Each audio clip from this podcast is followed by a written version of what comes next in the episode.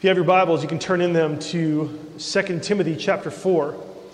If you don't have your Bible, the scripture we're going to be looking at is on the inside back cover of your bulletin.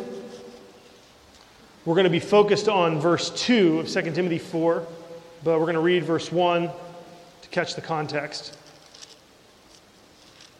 So this is 2 Timothy 4, verses 1 and 2. Friends, listen. This is God's word. I charge you in the presence of God and of Christ Jesus, who is to judge the living and the dead, and by his appearing and his kingdom, preach the word. Be ready in season and out of season. Reprove, rebuke, and exhort with complete patience and teaching. This is God's word. This passage today is about sharing your faith. It's about communicating to the people that you know and that you love the good news about Jesus. Right? This talks both about what we should be doing and how we should do it. Last week we saw that judgment is coming, and that helps us to understand the stakes. You know, what's at stake? The judgment coming means that it's important for us, and also it's important for the people that we know that we proclaim our faith through our words and our actions. Okay, I think we need to love people so much that they would understand and be blessed by our faith.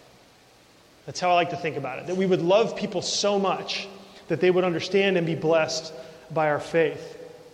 And verse 2 of this chapter helps us understand what and how, the what and the how of how to proclaim our faith. I think so often we know we're supposed to talk about Jesus. We know we're supposed to share our faith with the people that we know.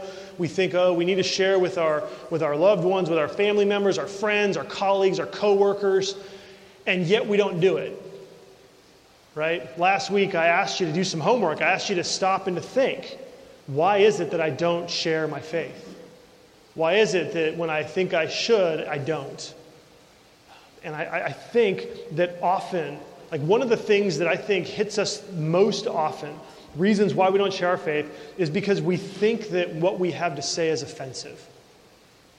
I mean, if you're like me, um, I sometimes get afraid that people will be offended by what I say, or I'm going to have to say something, or they're going to ask me a question that's going to make me have to say something offensive, um, or or that people just aren't going to understand because I've been in this for so long. What makes perfect sense to me doesn't make any sense at all to somebody else. And so they're either going to be offended, they're just not going to understand, or they'll just think it's not relevant. Like, that's good for you, but what does that have to do with me? Um, and so, because of all of that, we don't say anything. I read a parable this week that I think helps us to understand how to share our faith and how to think about sharing our faith. Okay, so here comes a parable that I read this week. You are headed out of town for the weekend, and you ask your nephew, his name is Stuart, to sit, uh, to house sit for you. Okay? Stuart's a good kid, he needs a little money, and he's always loved your dog, so it seemed like a good idea. Until you're driving home on Sunday night, and you turn onto your street, and there are cars everywhere. They're parked on your neighbor's lawn, they're parked too deep in front of your driveway, and there are people all over your front lawn, in the driveway, even on the roof. Stuart, it turns out, decided to have a party and invite all of his friends, and they all came. As you park and walk up the driveway into the house, you notice that someone has clearly been wrestling in the flower beds and then come inside because there's dirt everywhere even on the white carpet in your living room where they also wrestled on the couch. Your dog smells like beer. Everything from your refrigerator is on the counter because there's someone in your refrigerator trying to set a world record for the longest time spent in a refrigerator. And as you look up, wondering if it could get any worse, you realize that there are several people, the people on the roof that you saw before, they're actually drunk and they're seeing how close they can walk to the edge of the second story roof without falling off. And then you see Stuart. Stuart is sitting at the head of the dining room table. He's got six televisions hooked up, which he spliced in from the neighbor's satellite hookup and he's taking bets on the football games that are on the screens. There are tens of thousands of dollars stacked in neat piles in front of him, He is smiling. He's smoking a $200 Cuban cigar, holding a rifle in his right hand, and a girl named Luscious in his left. As you walk into the dining room, someone realizes who you are and cuts the music. People stop talking. It gets very quiet. Stuart sees you and sits up straight. You look him in the eyes and you say,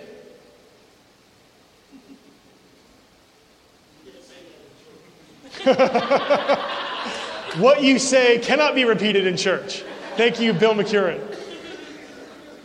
You say, Stuart, I couldn't help but notice that the small plant on my desk in my office didn't get any water. Right? What do you say? What would you say? Think about it. What would you say? This is your house. This is your nephew. This is not your party.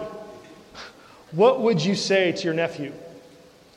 And now, this story, again, it's a parable, right? It's illustrating how we think about sharing our faith.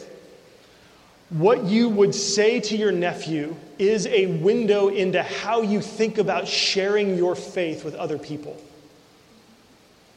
Okay? Some of us would blow up. Okay? Some of us would yell, would scream, would call the cops, they'd press charges, and they would get as much vengeance on Stuart and anybody else as they possibly could. Now, some of us share our faith like this, don't we? Apply this a little bit. We think about everything that's wrong with other people or everything that's wrong with the world. We rant and we rave about how broken the world is. Um, we want to make sure that, that Stuart feels the full weight of the consequences of his actions.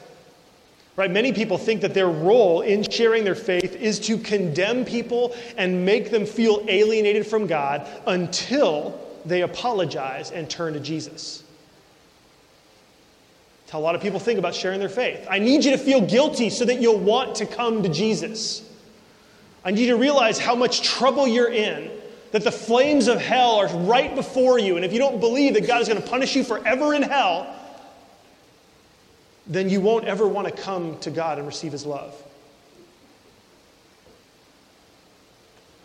I actually used to think that I had to share the bad news about sin and judgment so that I could convince people that they were guilty and going to hell before I ever was allowed to share the gospel with them.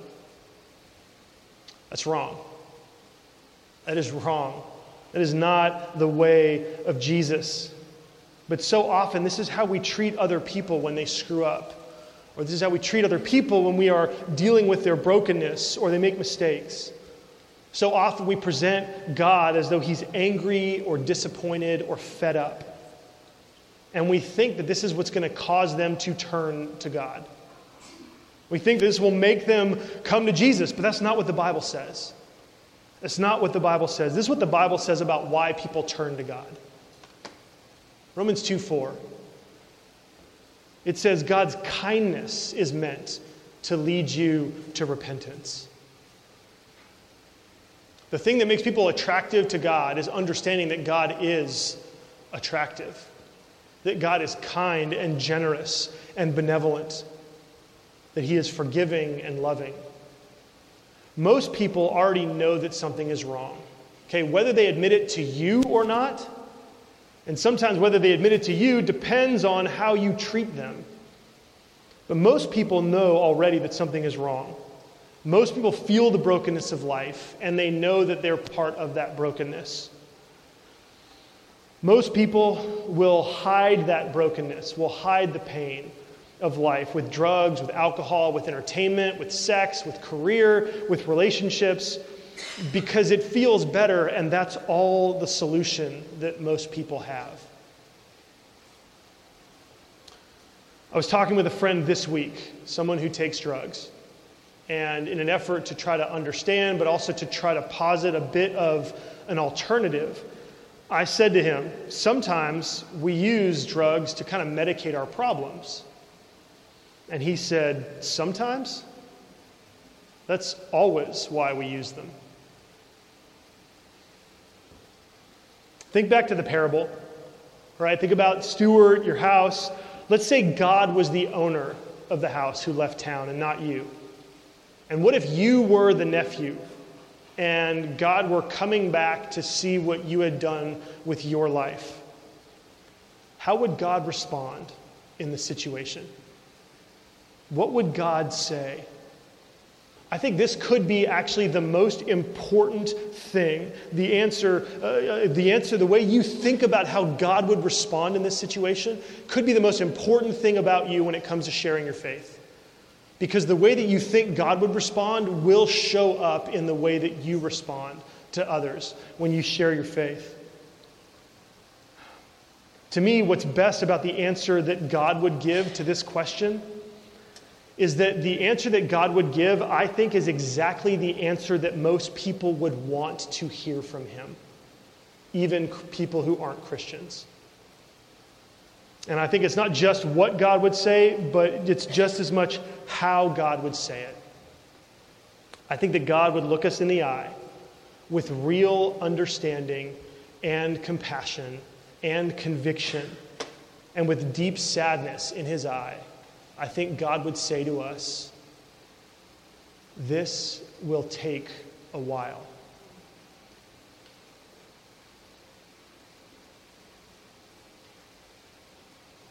I think God would look us in the eye with sadness and conviction. He would say, This, this is going to take a while.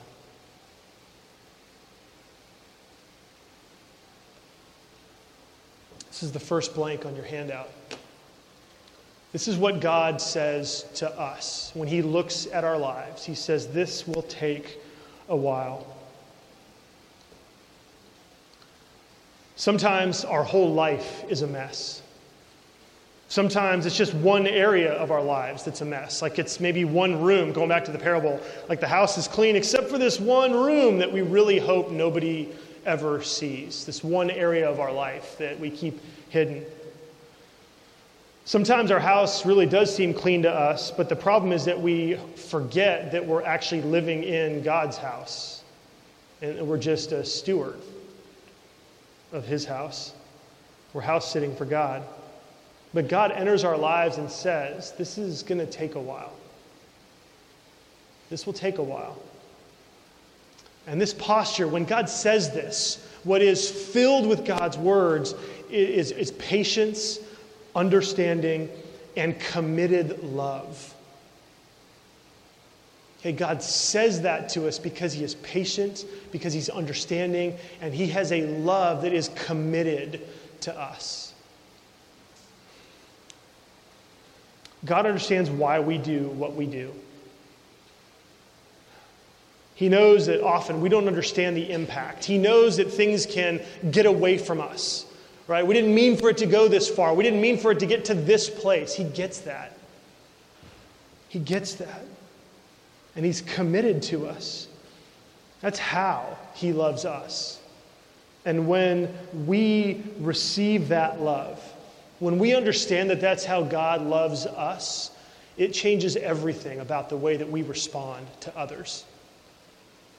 When you realize that God loves you, when you realize that there is forgiveness with God, when you realize the destruction that you've done to his house with your life, it changes everything about the way that you see the lives around you and how you address folks.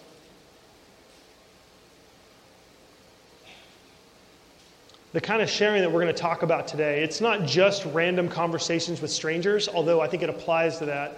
But I want to talk about how you share with your family members who don't know Jesus. How you share with your friends, your neighbors, your coworkers, your colleagues. These are the folks that you see on a regular basis, that you have long term relationships with. Okay, I think they're the most important people in your life. Okay, and I think we need to get this right. We need to understand how to share with them if we're going to be whole people. And so, what Paul says here in this verse, in verse 2. He gives it to us in three parts. Um, first, we're going to see that Paul says, share the gospel. This is blank number one there. Share the gospel. I get this from that first phrase where he says, preach the word. Paul is telling Timothy, you need to preach the word. And so, what he's telling us is that we need to share the gospel. The word, word, right? When Paul says preach the word, um, the word, that phrase, the word, those two words, the words, uh, the word, um, this isn't just the Bible. It's not just preach the Bible, okay? But the word is, in the New Testament, a phrase that refers to the gospel. Okay, it refers to the gospel, the good news of Jesus that was preached by the apostles. And if you do a search for all the ways in the New Testament the word word is used, most often, not all the time, but most often, it refers to this gospel that the apostles preached.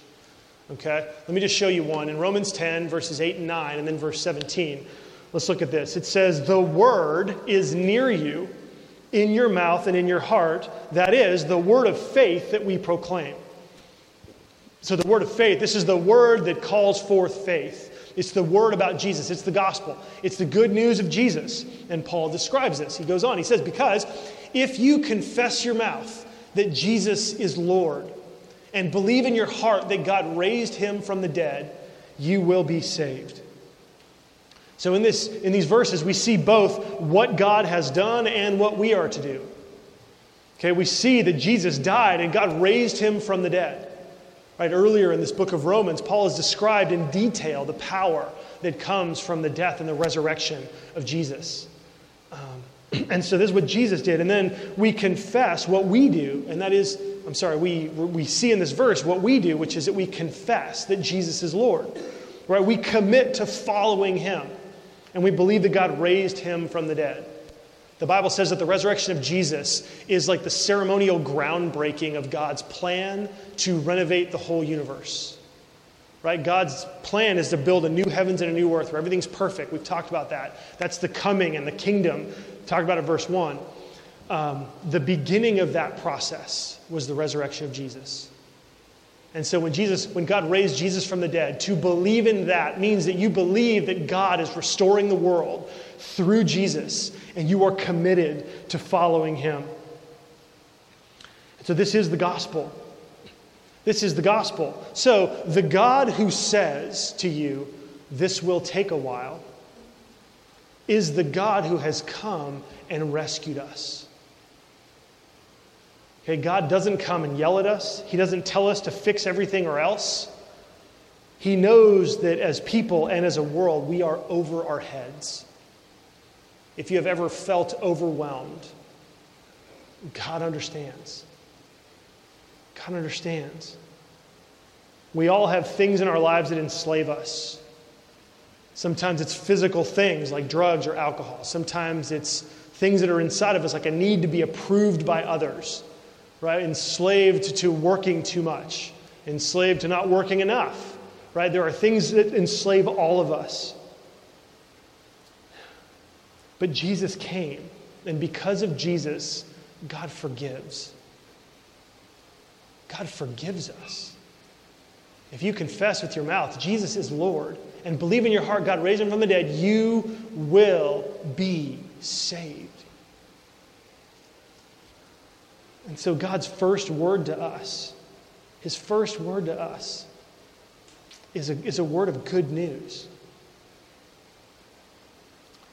So, God doesn't count our sin against us, and then He sets us free from the destructive patterns in our lives. He gives us His power so that we begin to restore our lives and we begin to restore His house.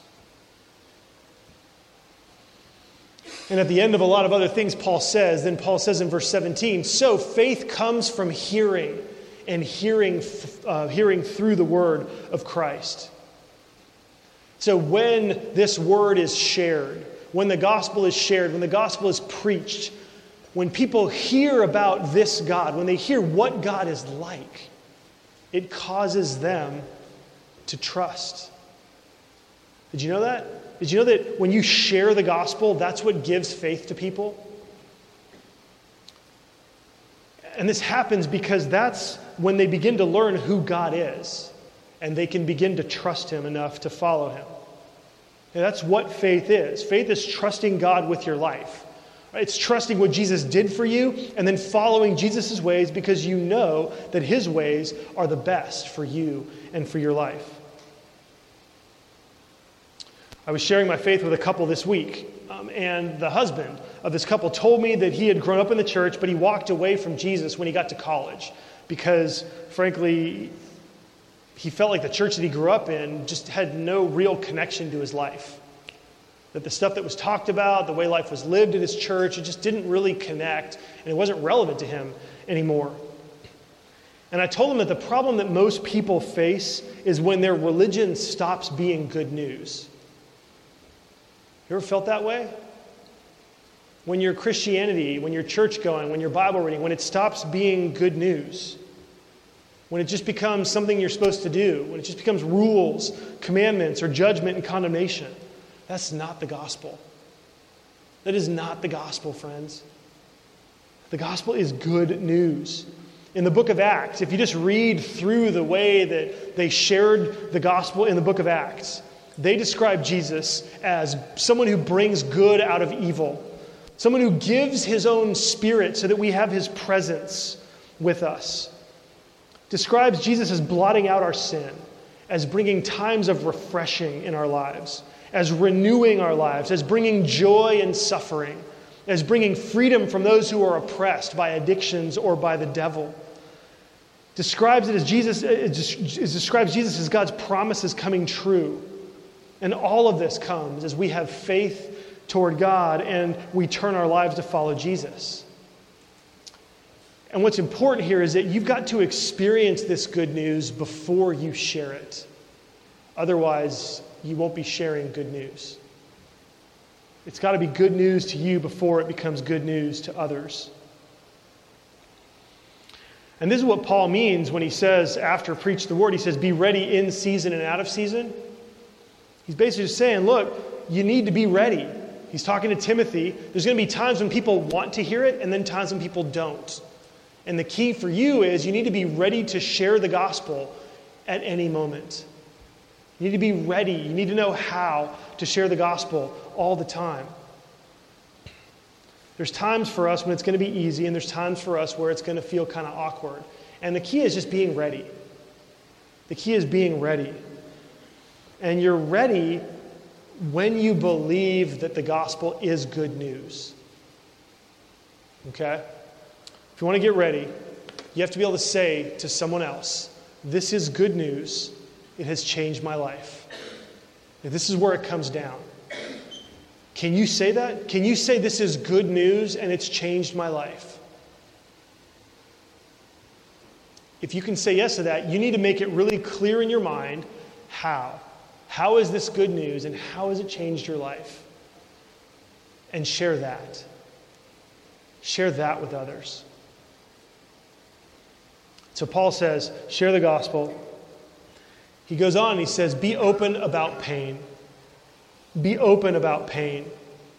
In this effort to try to help everybody else understand, help other people understand that it's going to take a while, you need to be open about pain.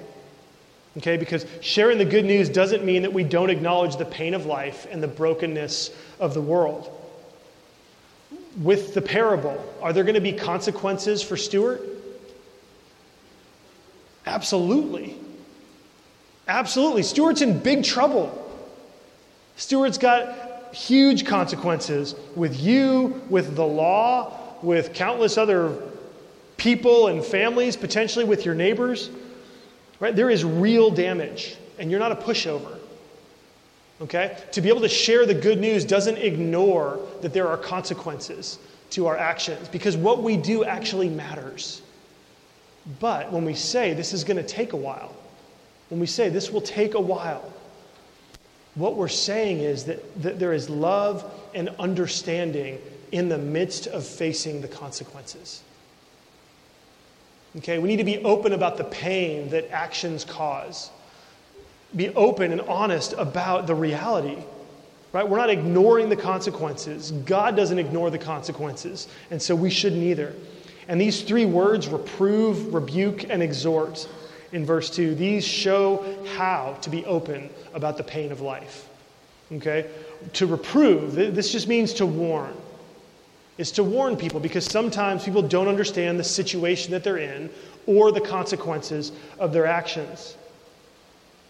And so we want to be open with people about the brokenness of the world and about the pain of life. Um, though the world was made beautiful and perfect and wonderful, it's now fallen and it's broken.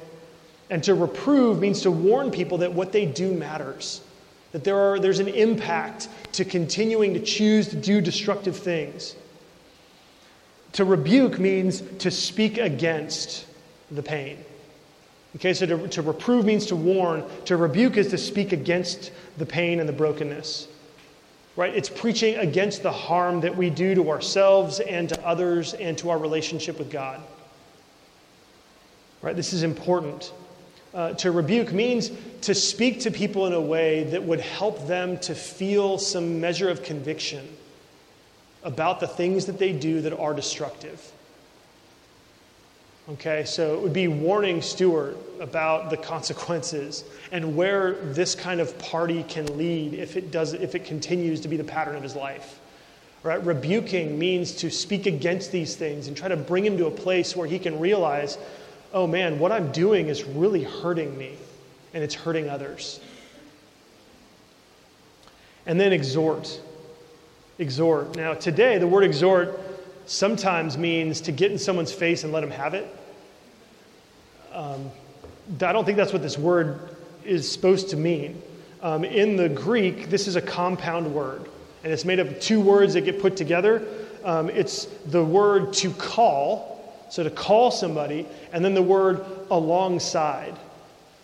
Okay, so we're calling people to come alongside Jesus. That's what exhort means. So we're warning them in reproof, right? We are rebuking them by trying to help them with a measure of conviction, and then we are calling them to come alongside the way of Jesus. Okay? We are telling them, man, Jesus is in the process of fixing all that's broken in the world. Jesus has come and when Jesus says this will take a while, Jesus doesn't give you all of the work to do to fix the house. Jesus actually begins to do the work himself. And then he invites you to come along with him and join him in his work. And so to exhort someone means to tell them, hey, there is a way out. There is a way of forgiveness.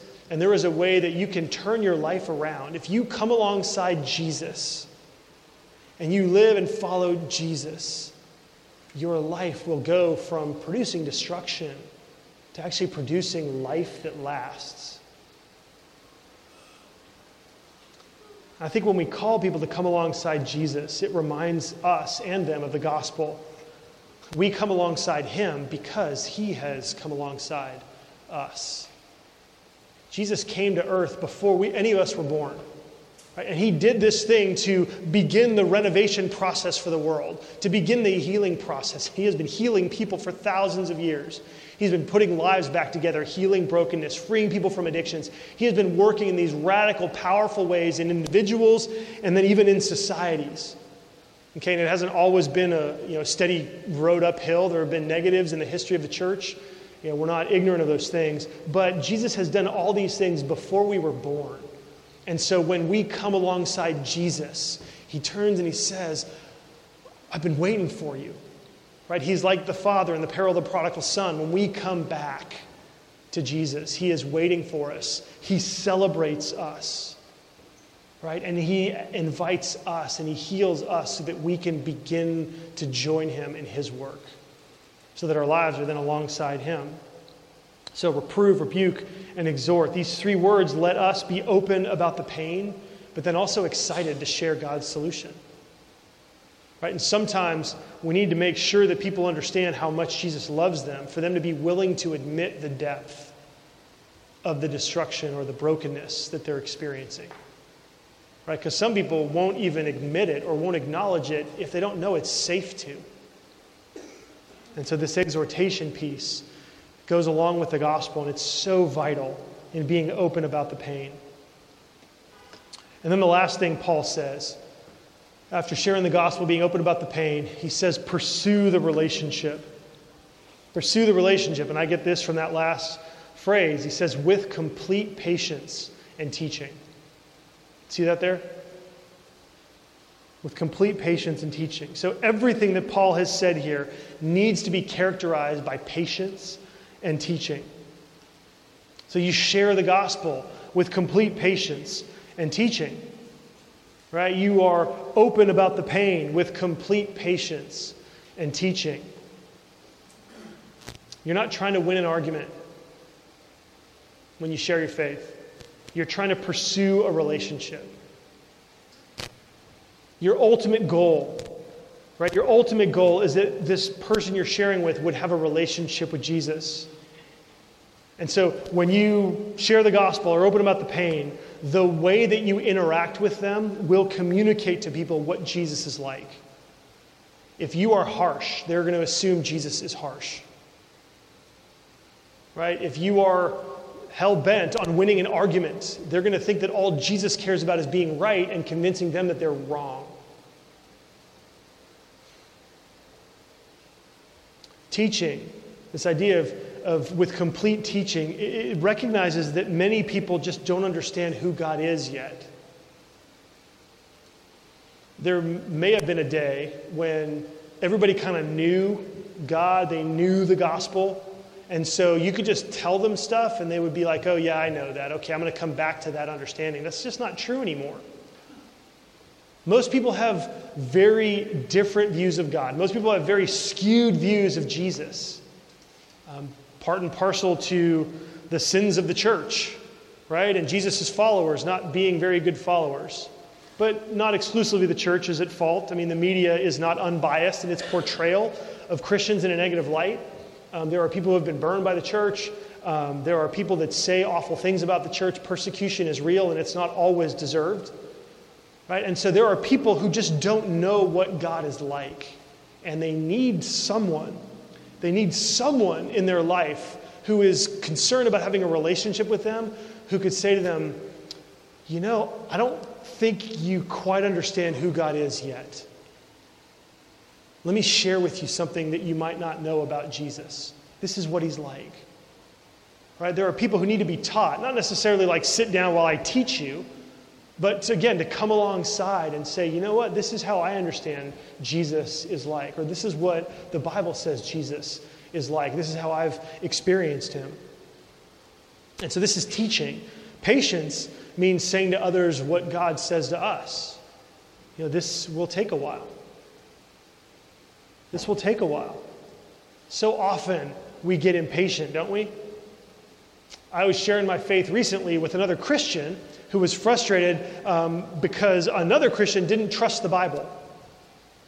Okay, didn't trust the Bible. And so I asked this person, Well, why do you trust the Bible?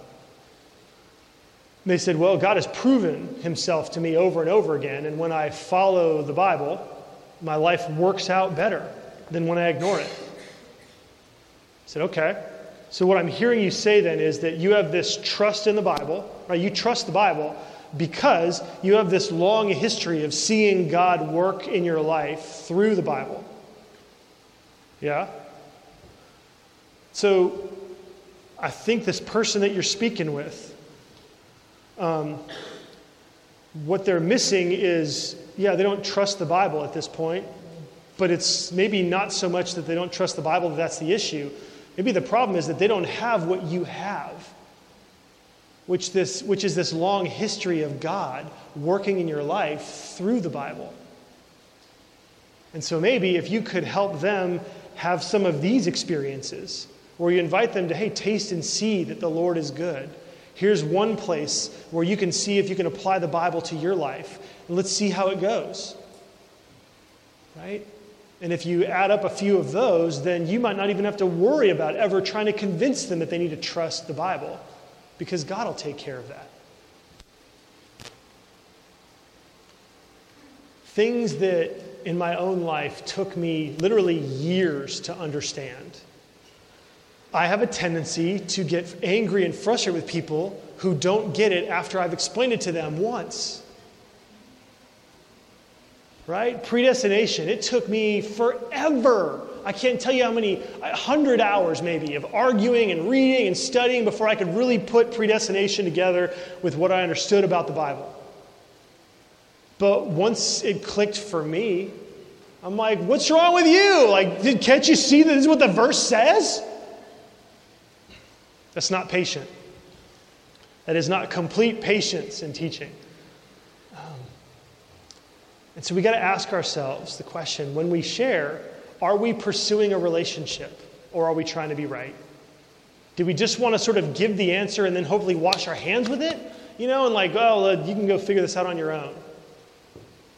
Friends, that's not what Jesus does. That is not what Jesus does. Jesus looks every single one of us in the eye and he says, This is going to take a while.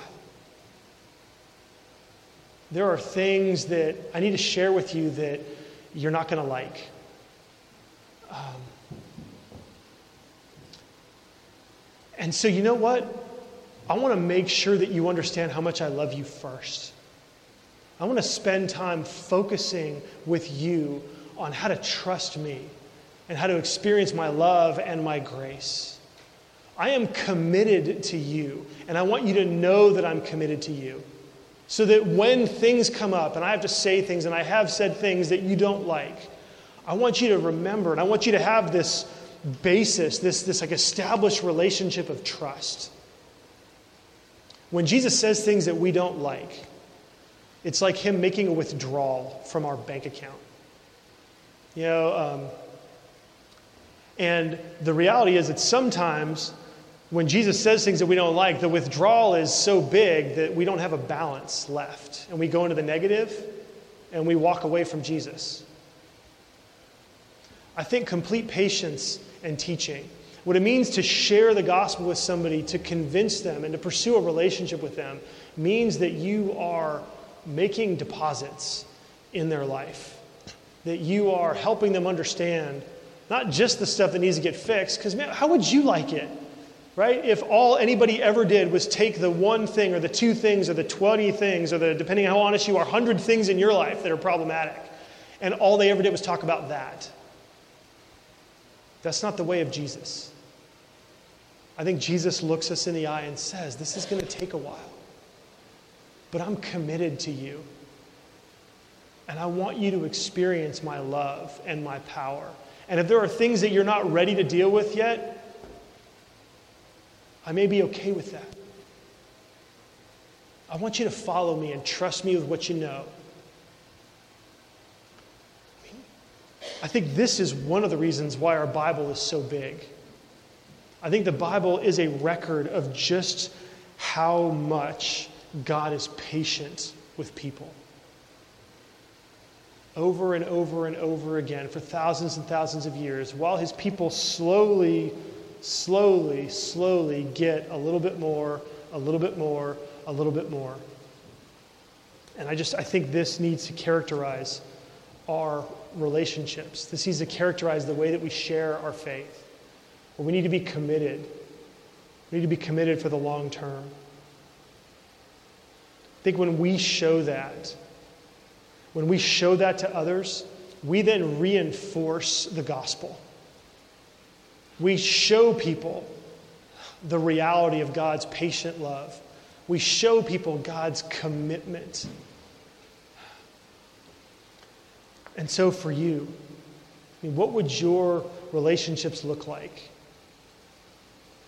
if you were to look people in the eye, or even just say in your heart, hey, with this person, this is going to take a while? What would change?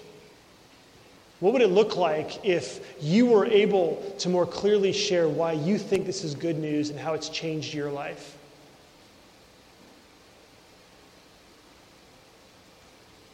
What would your relationships be like if that's what you were pursuing when you shared? If you were pursuing a relationship with people? Man, let's find out.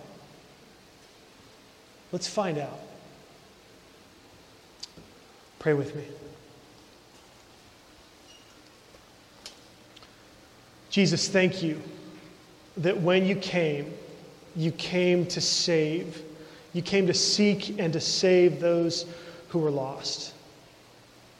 Jesus, thank you for looking at my life, for seeing all of the brokenness, all of the problems, all of the darkness, all of the addiction, all of the sin in my own life.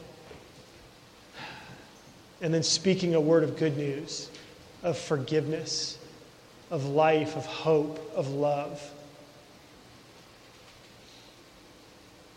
Jesus, help us now to see you coming to each one of us and to say with sadness in your eyes, but also with a smile, that this is going to take a while. That you're committed to us. Help us to see you saying that to us so that our hearts would change, our thinking would change about the people around us. That's what we want, Jesus. We want to share this love, this grace with others. So help us, Lord. And Jesus, for those who are here and don't know you yet, would you reach and touch them? Would you help them to hear you say the same thing that you say to us? This will take a while, but you're committed. And let us be a community that demonstrates your committed love. Help us to do this this week. Jesus, show us the people in our lives that need to hear that we're committed, that need to feel that we're committed, and show us how we can be committed this week. We pray in your name. Amen.